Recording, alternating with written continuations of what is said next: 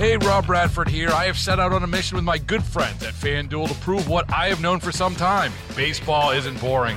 Now I have a daily podcast to prove it with some of the most notable people in the baseball world screaming baseball isn't boring from the mountaintops or at least agreeing to come on our show. Players, managers, GMs, and yes, even the commissioner of baseball, Rob Manfred. It has been a constant wave of baseball's most powerful voices. So join the revolution, subscribe, and soak in Baseball Isn't Boring. Listen on your Audacy app or wherever you get your podcast. You'll be glad you did. Faces a choice. This is Battleground America. Here's Tara Servatius. Hate to say I told you so. Oh, who am I kidding? I love to say I told you so. And I did tell you so.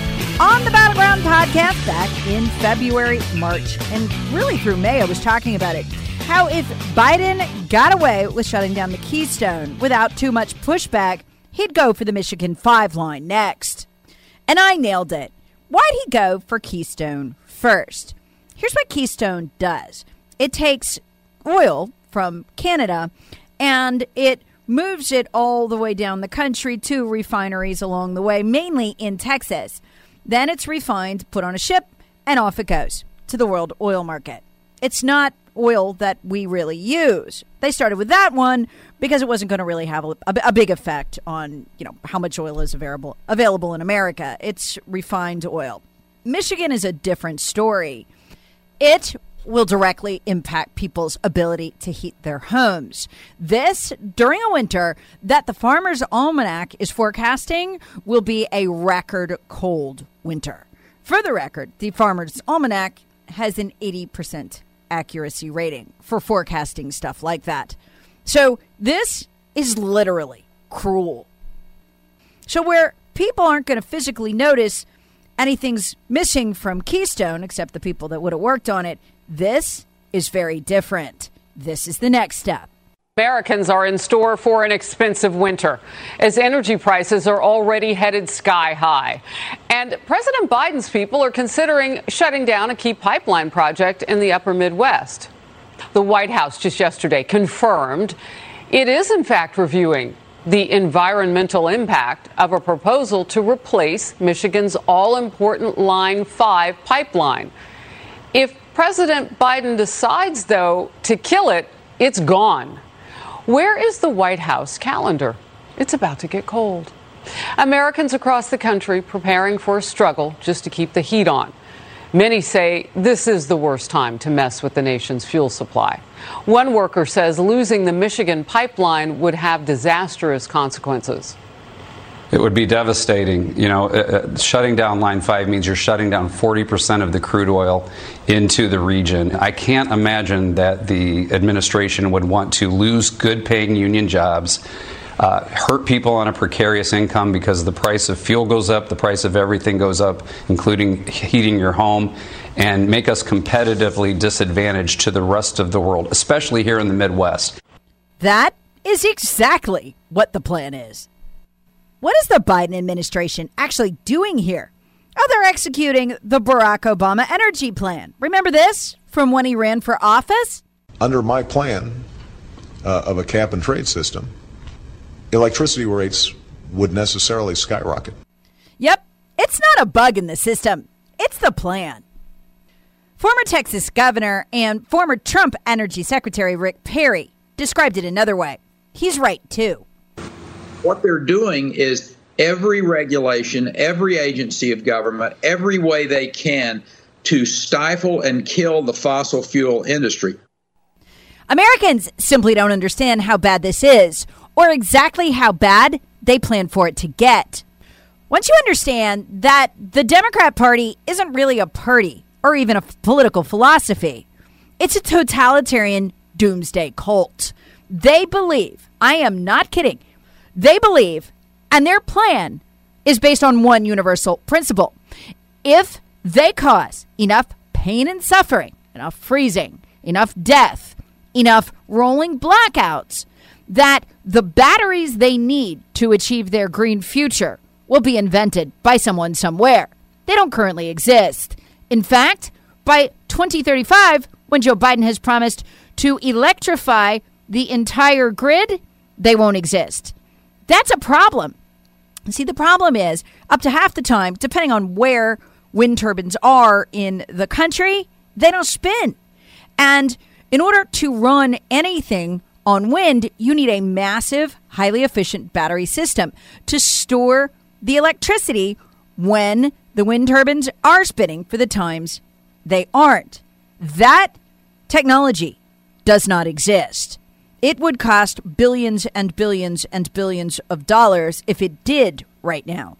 It's probably not going to exist in, in an efficient enough manner to power a country in our lifetimes. But the Democrats, being the doomsday cult they are, believe that the evil capitalists are holding back this technology from them and will produce it if we are all punished enough. I am not joking. This is literally the plan. And as you can see, there is no plan to the plan. You can't predict when this invention will come. They simply plan to cause misery, sit back, and wait for it. All while transitioning our economy to total electric. That's why there's 10,000 charging stations in the Biden bill. Oh, and did you see this?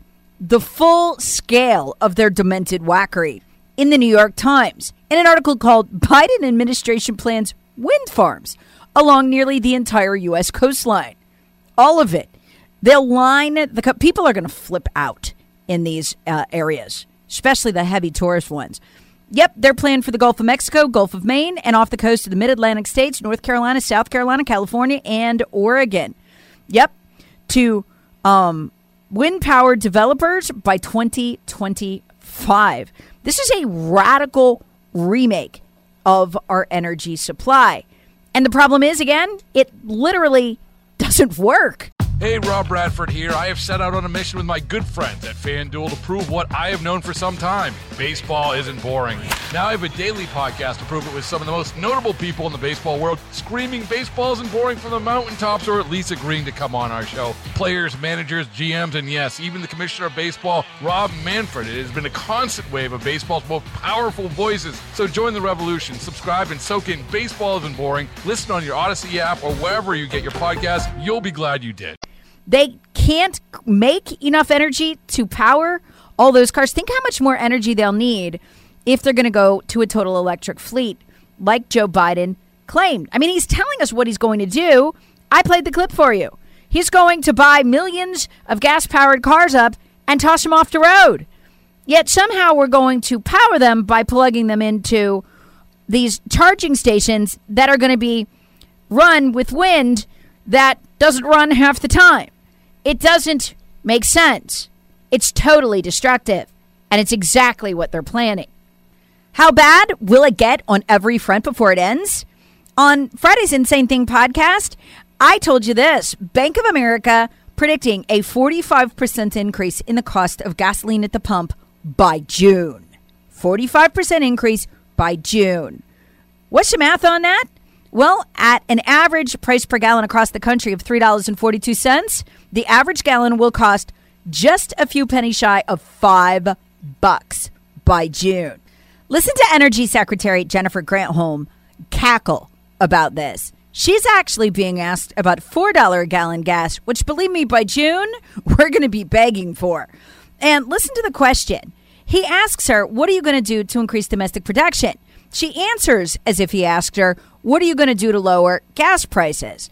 She dodges because the answer is nothing. We're not going to increase domestic production. We're going to do everything we can to shut it down. Here's our energy secretary laughing like a lunatic. In Sturgis, Michigan, it is $2.89 a gallon. I guess that's better than in California. What is the Granholm plan to increase oil production in America? Oh my God. that is hilarious. Would that I had the magic wand on this. As you know, of course, uh, oil is a global market. It is controlled by a cartel. That cartel is called OPEC, and they made a decision yesterday that they were not going to increase beyond what they were already planning. That is a crock. She was asked, What are you going to do to increase energy production here in America? Note the dodge. That's because they're busy killing it the media has done a really abysmal job of putting together how. For starters, the Biden administration shut down leases that were in process. Those were ones that people were bidding on, getting ready to bid on, that were going to be drilled. They got sued for that, and they're currently tied up in court. But in the Build Back Better bill, which is really better called the Bankrupt America bill, the Democrats shut down existing leases off of all of our coasts. It would be absolutely devastating to the American energy industry. You want to understand why gas prices are so high and why OPEC is back in the driver's seat. Folks, the Wall Street Journal, um, under Trump's last year, actually proclaimed that America had broken the back of OPEC. They could no longer control prices because we had so much supply. In fact, Texas alone could dominate the world in energy supply to the point where it could control prices the way OPEC used to by turning off or shutting, you know, turning off, turning on um, the oil supply. Whatever happened to that? Oddly, the only per- person who seems to have figured this out in the mainstream media is Fox News giggle girl, Carly Shimkus. I haven't seen anyone else put this together or explain it correctly. Um, and then I was talking to somebody who lost their job on the Keystone Pipeline, and he said something really interesting because remember that um, oil and gas that um, was supposed to be coming through the Keystone Pipeline, it's still coming into the country just by truck and train, which is dirtier than a pipeline. The reason that he says oil and gas prices are skyrocketing, I mean, it's a, it's a, it's a number of reasons, but as it relates to the Biden administration, is because oil and gas companies don't want to start new projects because they're afraid afraid to, to, you know, waste money on things that the Biden administration would ultimately kill. So yeah. it's not so much the fact that the pipeline was killed, but it is because it sends a message in the oil and gas industry that the current administration is not a uh, friend of theirs. And it's definitely affecting people um, in their wallets. Bingo. So here's the history. This is why the prices are what they are, and it is directly the Biden administration's fault. Go back a couple of years. OPEC was in a panic because they saw what I was describing. They saw that Texas alone could control the price of oil. That's how much we were producing. We had become the world's foremost energy producer. So OPEC plus Russia, all those folks went to war. They did the only thing they could do. It was the only move left. They turned on the, the spigot. Like, I mean, turned it on full force. The idea was to shut down the mom and pop frackers, that you would lower the cost of the product so low they'd go out of business. To an extent, it worked. Everybody loved it. Gas was so cheap during the Trump administration because OPEC had been driven to absolute desperation. And they had to stop because these mom and pop frackers, they were popping up like mushrooms all over the place. Well, it worked, and nearly half of them went out of business or consolidated um, and that kind of thing. So that went on um, but long term, it wasn't a good move for OPEC because eventually prices were going to come back up. You can't prevent that forever, and they can't leave the spigot all the way open forever because all of their economies depend on the oil revenue. Anyway, they got lucky because then COVID hit. So those mom and pop fracking operations have just sat idle or they're not really, you know, being used like they would right now. I mean, normally you'd have an explosion of people going into that industry right now and taking all of those, you know, old pumps that are offline, they put them back online, but they're just sitting there. And the reason that they're sitting there was that, think about this, one of the first things Biden did was Keystone. That was a sign. Do you want to put um, your whole farm, bet the whole farm on opening one of those? Oh, heck no. Not if the first thing Biden did was shut down Keystone. And so prices have skyrocketed because OPEC said, we're in the driver's seat again. Thanks, Joe. And that's exactly what's happened. This is why, to keep gas prices high, the Biden regime must strike again. They must shut down another pipeline to keep the fear. But here's what they also know they watched Biden go to court, like I said, and fight to end the new leases. And if you're in this industry, you know because you keep up with it that if the Build Back Better bill passes, the existing leases the ones that are actually in use, extracting oil and natural gas every day on our coast, will be shut down. What would that say to you? There's no way you'd put your money into reopening that well, even though you can make a killing if you did it. Because if the Democrats are willing to shut down those coastal leases, they're coming for yours next. Obviously. Now, the irony of this is that things are much dirtier. The old oil that used to go to from Canada down the Keystone Line, that was intended to, that oil, that'll just go on trucks and on rail. It's still going down to the refineries. We'll just pollute more along the way and make it more expensive. And darn if that's not exactly what will happen in Michigan. The UK Daily Mail reporting it will take, are you ready for this? 2,100 trucks a day to haul the propane down that used to travel that Michigan line. It'll make it a lot more expensive and it'll pollute a lot more and it'll punish everyone who uses it, but it won't stop the flow, which shows you none of this is about the environment. All of it is about control. It's about necessarily skyrocketing prices. By the way, the article I got that 2100 truck figure from is UK Daily Mail White House studying closing Michigan Line 5 pipeline despite concerns. The price, by the way, is staggering of closing Line 5. $20.8 billion loss in economic activity across Michigan, Ohio, Indiana, and Pennsylvania. $8.3 billion reduction in co- um, combined gross state product, $2.36 billion loss in salaries, wages, and benefits. 33,755 jobs lost and 265.7 million lower annual state tax revenues. In short, a total bloodbath. That's, by the way, um, from the Consumer Energy Alliance. I got it off Fox News. So, this is exactly what they're doing total, out and out economic destruction. Hey, did you notice that this is going on across so many sectors? The Democrats have completely caused and could change any moment the supply chain back up. It's as if they're shutting down all the systems that capitalism depends on, as if they're deliberately crashing all the deliver- delivery systems in our country. Don't think they're not. It's one of the tricks they've used over the last 100 years in authoritarian regimes. Shut down the food supplies, shut down the supply lines, and yes, shut down the energy create the crisis, wait for the panic, and then show up with the government solution, which is always more government and more authoritarianism.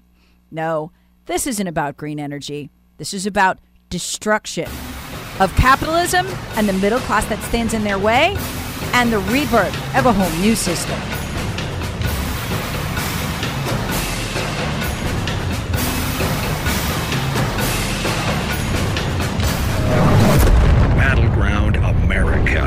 Tara Servatius. Please subscribe on the Audacy app or wherever you get your favorite podcasts. Share with friends, family, and other free thinkers. Thanks for listening. Hey, Rob Bradford here. I have set out on a mission with my good friends at FanDuel to prove what I have known for some time baseball isn't boring.